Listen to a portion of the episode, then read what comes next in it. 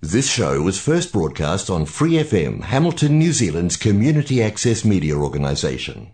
For more information on our lineup of shows and the role we play in the media, visit freefm.org.nz. This show is brought to you by the Buddhist Youth Association every Sunday, bringing Buddhism to the community of the Waikato. We also give away a range of free English or Chinese Buddhism books, MP3, or tapes on Buddhism. If you'd like one, please send a letter with $3 worth of stamps in an envelope to P.O. Box 82146 Highland Park, Howick, Auckland. Or you can phone 09271 3377. Buddhist Youth Association, respectful, beneficial, empowering. Hello and welcome to the program. Listen to the extraordinary Master Thich Nhat Hanh on being Buddha. He says, We tend to compare ourselves with others and to wonder if we have enough to offer in a relationship. Many of us feel unworthy. We're thirsty for truth, goodness, compassion, spiritual beauty, and we're sure these things don't exist within us, so we go looking outside. Sometimes we think we've found the ideal partner who embodies all that is good, beautiful, and true. That person may be a romantic partner, a friend, or a spiritual teacher. We see all the good in that person and we fall in love. After a time, we usually discover that we've had the wrong perception of that person and we become disappointed. Beauty and goodness are always there in each of us. That's the basic teaching of the Buddha. A true teacher, a true spiritual partner, is one who encourages you to look deeply in yourself for the beauty and love you are seeking. The true teacher is someone who helps you discover the teacher in yourself. According to the Buddha, the birth of a human being is not a beginning, but a continuation. And when we are born, all the different kinds of seeds, seeds of goodness, of cruelty, of awakening, are already within us. Whether the goodness or cruelty in us is revealed depends on what seeds we cultivate, our actions, and our way of life. At the moment of his awakening at the foot of the Bodhi tree, the Buddha declared, How strange! All beings possess the capacity to be awakened, to understand, to love, to be free. Yet they allow themselves to be carried away on the ocean of suffering. He saw that day and night we're seeking what is already there within us. We can call it Buddha nature, awakened nature, the true freedom that is the foundation for all peace and happiness. The capacity to be enlightened isn't something that someone else can offer you. A teacher can only help you to remove the non enlightened elements in you so that enlightenment can be revealed. If you have confidence that beauty, goodness, and the true teacher are in you, and if you take refuge in them, you will practice in a way that reveals these qualities more clearly each day. He then goes on When you begin to practice Buddhism, you begin as a part time Buddha, and slowly you become a full time Buddha. Sometimes you fall back and become a part time Buddha again, but with steady practice, you become a full time Buddha again. Buddhahood is within reach because, like the Buddha, you're a human being. You can become a Buddha whenever you like. The Buddha is available in the here and now, anytime, anywhere. When you're a part time Buddha, your romantic relationships may go, may go well some of the time. When you're a full time Buddha, you can find a way to be present and happy in your relationship full time, no matter what difficulties arise. Becoming a Buddha is not so difficult. A Buddha is someone who is enlightened, capable of loving and forgiving. You know that at times you're like that, so enjoy being a Buddha. When you sit, allow the Buddha in you to sit. When you walk, allow the Buddha in you to walk. Enjoy your practice. If you don't become a Buddha, who will? Every single person contains the seeds of goodness, kindness, and enlightenment. We all have the seeds of Buddha nature. To give the Buddha in you a chance to manifest both in yourself and your loved ones, you have to water those seeds. When we act as if people have these seeds inside them, it gives us and them the strength and energy to help these seeds grow and flower. If we act as if we don't believe in our inherent goodness, we blame others for our suffering and we lose our happiness. That's Thich Nhat Hanh. People sometimes ask me what the meaning of life is, and I think in future when people ask, maybe I should just read them this beautiful passage by Thich Nhat Hanh. But maybe they still won't understand and want to find something startling, amazing, like a miracle of revelation, not understanding that this is a miracle of revelation. You can become a Buddha whenever you like. The Buddha is available in the here and now, anytime, anywhere. When you're a part time Buddha, your romantic relationships may go well some of the time. When you're a full time Buddha, you can find a way to be present and happy in your relationship full time, no matter what difficulties arise. Isn't that a revelation? At least to me it is. This whole quote is from an introduction to a book called Love's Garden, a guide, a guide to mindful relationships. So that's why he particularly mentions a romantic relationship. But we can take the word romantic out, and the quote will make even greater sense. When you're a part time Buddha, your relationships may go well some of the time. When you're a full time Buddha, you can find a way to be present and happy in your relationships full time, no matter what difficulties arise. And I don't think Thich Nhat Hanh would mind the omission at all, for he says at the end of the passage, Our goal in practicing mindfulness and the deepest gift it can bring us is the wisdom of non discrimination. We're not noble by birth. We are noble only by virtue of the way we think, speak, and act. The person who practices true love has the wisdom of non discrimination, and it informs all his actions. He doesn't discriminate between himself and his partner or between his partner and all people. This person's heart has grown large, and his love knows no obstacles. Over the last two programs, we've been discussing the three principal as- aspects of the path, a text by Lama Tsongkhapa, the founder of the Gelugpa tradition of Tibetan Buddhism. The three principal aspects are renunciation, bodhicitta, and wisdom. And last time we defined bodhicitta, and I read excerpts by two Tibetan Buddhist masters, Lama Yeshe and Geshe Sonam Rinchen, on the importance and benefits of bodhicitta. Remember that bodhicitta is the mind to attain enlightenment for the greatest benefit of all living beings. It has these two aspects to best benefit in whatever way possible all living beings, and to do that attaining enlightenment, the ultimate and most powerful in evolution. Now, don't you think that Thich Nhat Hanh's words are pointing to bodhicitta? The person who practices true love has the wisdom of non discrimination, and it informs all his actions. He doesn't discriminate between himself and his partner or between his partner and all people. This person's heart has grown large and his love knows no obstacles. Now, we ended the last program with comments on how effective bodhicitta is in counteracting the self grasping and self cherishing that is the foundation of our unhappiness. Normally, the center of our universe is ourselves. Whatever we experience, we refer directly to the independently appearing I, or self, that appears to stand at the center of our life. We then develop liking or disliking according to whether the experience pleases that I or not, with the result that we develop attachment for some of our experiences and revulsion for others. Of course, those that don't seem to affect us much, we more or less ignore. Thus is born attachment, aversion, and ignorance. However, the primary tenet of all the Buddha's teachings is that the I that seems so central is in fact non existent, no matter how solidly it appears to us. If we search and try to find that I, even with a very concentrated mind, we cannot.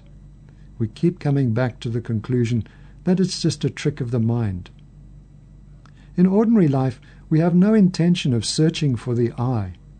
unanalytically, we just accept it's there and pay it due homage. And the more self absorbed we become, the more real it appears. It becomes dominant in all our thinking and colors all our experiences with its biases. That means we're in constant turmoil, trying to get and hang on to the things that please this I and push away anything that appears unappetizing to it. But even if we get what it wants, it is never completely satisfied. Insatiable, it is always ready to, to demand more. So we never find peace. A major benefit of bodhicitta is that instead of the mind turning inwards all the time and referencing every experience to the I, it makes others its focus, subordinating me and mine to them and theirs.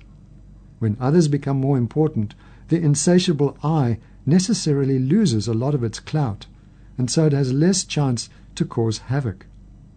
Of course, in the beginning it's very much a balancing act because we can't just renounce the I that has been our slave driver for, for so long. Oh, you don't really exist, so I'm not going to take any notice of you anymore. That won't work. So we have to train over a long period of time to turn our selfish attitudes into altruistic attitudes, and thus gradually diminish the power of the I over our thinking. Then it will eventually become much easier to meditate correctly on the nature of reality, the lack of existence of the independent, inherently existing I or self. In fact, in the Tibetan tradition, we're advised not to meditate on the nature of reality until we've gained a thorough knowledge of what it means through study and contemplation. Tibetan Buddhist teachers say that bodhicitta is the most important thing in the Buddhist teachings, even more important than wisdom. Continuing on from our Lama Yeshe quote last week, here is what he has to say about it. With bodhicitta, you become so precious, like gold, like diamonds. You become the most perfect object in the world, beyond compare with any material things.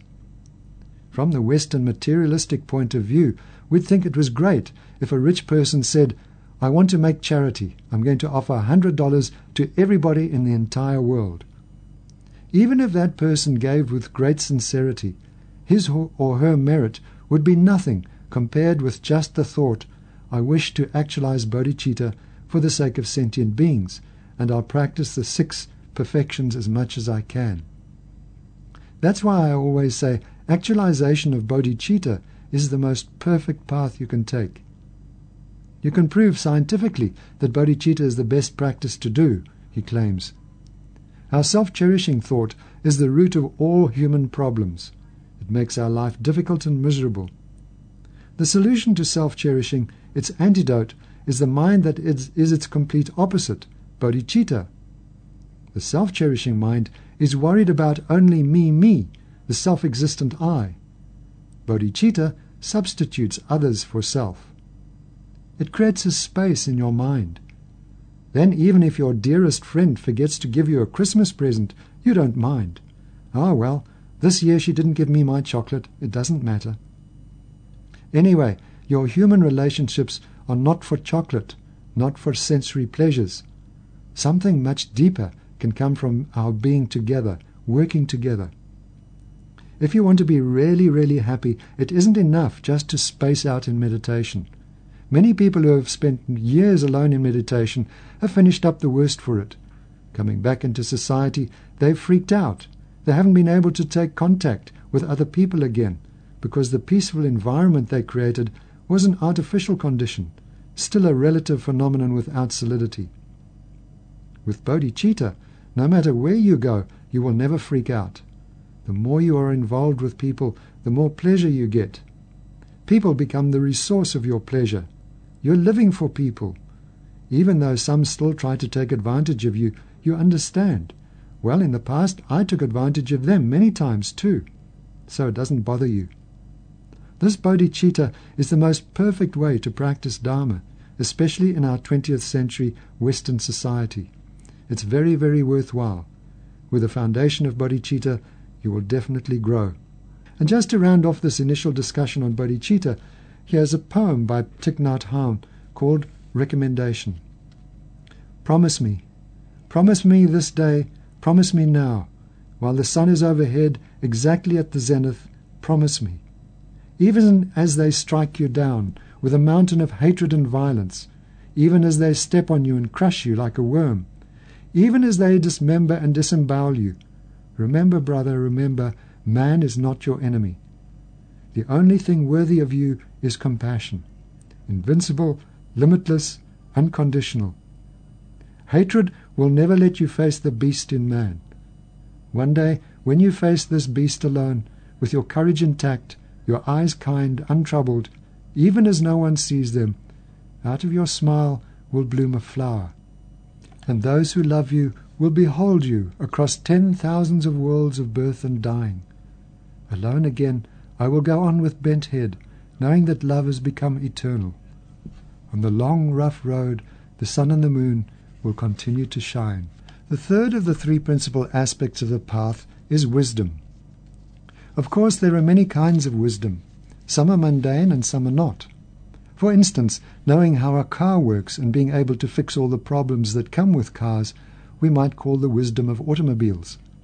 In Buddhism, we talk about the realization of the Four Noble Truths, or the way karma works as types of wisdom. But the wisdom referred to as the third principal aspect of the path is specifically the wisdom that understands and realizes the nature of reality. This is what really cuts the root of all our sorrow and liberates us. Even though so much is made of bodhicitta in the teachings, it becomes powerless without the wisdom of shunyata, or emptiness. As Lama Yeshe says, having renunciation and loving kindness bodhicitta alone is not enough to cut the root of the ego, or the root of the dualistic mind. By meditating on and practicing loving kindness bodhicitta, you can eliminate gross attachment and feelings of craving. But the root of craving, desire, and attachment are ego and the dualistic mind. Therefore, without understanding shunyata or non duality, it's not possible to cut the root of human problems. It's like this example. If you have some boiling water and put cold water or ice into it, the boiling water calms down but you haven't totally extinguished the water's potential to boil. So now let's talk a little about what shunyata or emptiness is. The word emptiness implies that something is empty of or is completely lacking of something else. When we have no water to boil in the kettle, we say that the kettle is empty. In this sense, it is completely lacking water, although it may be full of air, for instance. When we talk about the emptiness that describes the nature of reality, we refer to a lack of independent inherent nature or essence. Now, if you take a look at your thumb, for instance, you'll not be able to find a real essence of thumb, a thumb that exists independently of the skin, bone, nail, blood, and so on. Investigate, and you can only possibly find all those parts that have come together in a specific way due to certain causes and conditions. If all those parts had come together to form a blob rather than an elongated thing with a nail and knuckles, we wouldn't even label it a thumb. The thumb, of course, exists conventionally. We all know what a thumb looks like and how to differentiate it from a teapot. But ultimately, it has no thumb exclusive existence or essence. It is only a collection of causes, conditions, and parts manifesting in a certain form that mind labels thumb. It is empty of having any other kind of existence, particularly an independent inherent existence as a thumb. The skin, the bone, nail, blood, and so on all exist in that way too. None has any independent inherent existence. They are all collections of causes and conditions and parts that the mind labels.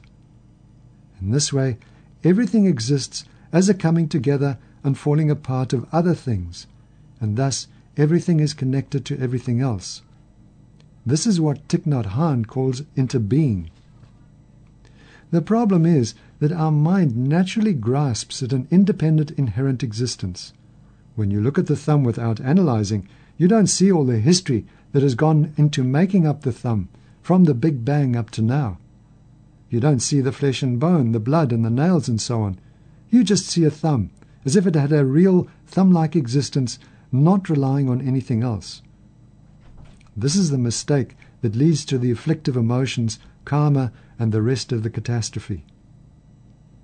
For instance, Lama Yeshe says that in our relationships, we often start off with a motive of altruistic loving kindness, but as time goes by, negative minds arise and corrupt our motivation, so our love becomes what he calls black or dark love. It begins at first as white love, but then transforms into black magic love, he says. I want you to understand that this is due to our lack of wisdom. You're not having the penetrative wisdom to go beyond your relative projection. That lack is also the reason Buddhism does not endorse fanatical or emotional love. Many Westerners project Buddhism has no love, Lama Yeshe says. Actually, love has nothing to do with emotional expression. The emotional expression of love is so gross, so gross, not refined.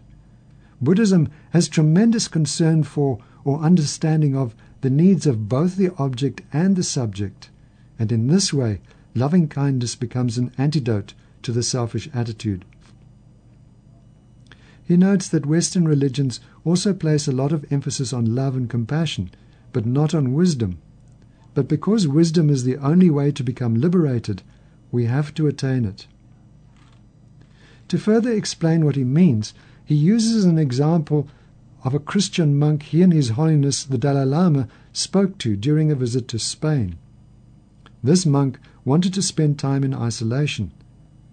Now, if this is the same monk His Holiness has spoken about in his teachings before, he actually had already spent a lot of time in retreat. His Holiness asked him how he would react when happiness or unhappiness arose. Lama Yeshe says, The monk said something like, Happy is not necessarily happy. Bad is not necessarily bad. Good is not necessarily good. I was astonished. I was very happy, said Lama Yeshe. In the world, bad is not too bad. Good is not too good. To my small understanding, that was wisdom. We should all learn from that. Ask yourself whether you can do this or not.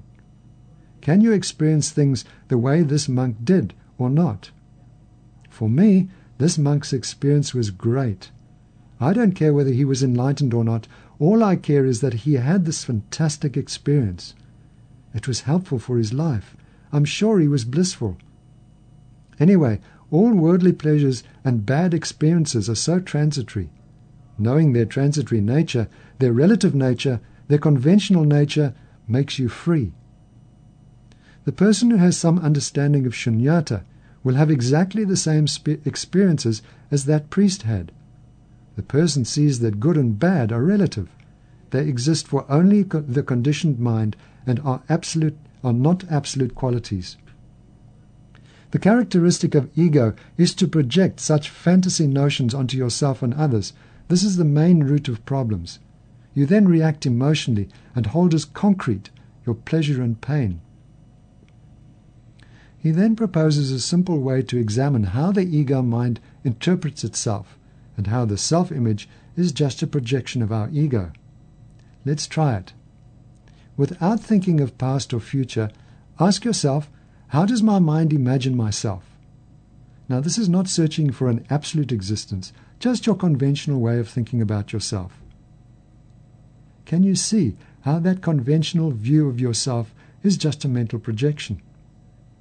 Lama Yeshe says that understanding the conventional mind and the way it projects a self image is the key to realizing emptiness. This is how to break down the gross concepts of ego and eliminate the self pitying image we have of ourselves. If we can do that, we go beyond fear and other such emotions that are based on that self pitying image. We can see how the self pitying image of yesterday carries on into today. I'm a very bad person today because I was angry yesterday. I was angry last year. This is carrying the self pitying image from the past into the future. Lama Yeshe points out that you are not angry today, that there's no need to define yourself by what happened in the past. If that logic were correct, he says, then Shakyamuni Buddha would also be bad, because when he was on earth, he had a hundred wives, but was still unsatisfied. Our ego holds a permanent concept of our ordinary self all the time. This year, last year, the year before. I'm a bad person. Me, me, me, me, me, me. From a Buddhist point of view, that's wrong. If you hold that kind of concept throughout your lifetime, you become a bad person because you interpret yourself as a bad person. Therefore, your ego's interpretation is unreasonable. It has nothing whatsoever to do with reality. And because your ego holds onto such a self existent I, attachment begins. Now remember what I said earlier in the program about grasping at the independently appearing self or I, and from there attachment, aversion, and indifference follow. This is what Lama Yeshe is pointing out to here. Again, he uses a meeting between His Holiness and Christian monastics as an example. His Holiness evidently asked someone in the group of 20 or so Christian monks, What is your interpretation of emptiness? To which the one monk replied, From a Christian point of view, non attachment is shunyata. Lama Yeshe was very impressed. He says, For me, someone having an experience of non attachment is super. Don't you think it's super? Attachment isn't a symptom of this sick world. This world is sick because of attachment. Do you understand? The Middle East is sick because of attachment. Oil producing countries are sick because of attachment. Am I communicating with you or not? And that Christian monk experienced non attachment. What do you think of that? From the Buddhist point of view, it is very difficult for a person to experience non attachment. It's very difficult. For that reason, for me, it's extremely good if somebody, even somebody from another religion, experiences it. And that, too, is a reason for having the confidence to respect other religions. In a practical demonstration, he shows how easy it is to remove and reattach a piece of electrical tape. But he says our attachment for things that are good is not like that. It's much stronger, as strong as iron. We have to let, learn to let go and be flexible. He goes on to say, Philosophically, of course, you can research shunyata very deeply. You can analyze the notion of the self existent I a thousand ways. But here I'm talking about what you can do practically every day, right now, in a simple way. Don't think about Buddhist terminology. Don't think about what the books say or anything like that. Just ask yourself simply, how, at this moment, do I interpret myself? That's all. Each time you ask yourself that question, you get a different answer, I tell you. Because sometimes you're emanating as a chicken, sometimes as a pig, sometimes as a monkey. Then you can laugh at yourself. What I'm thinking is incredible. I'm a pig.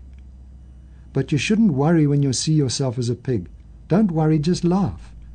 The way you check, the way you question yourself, should just make you laugh.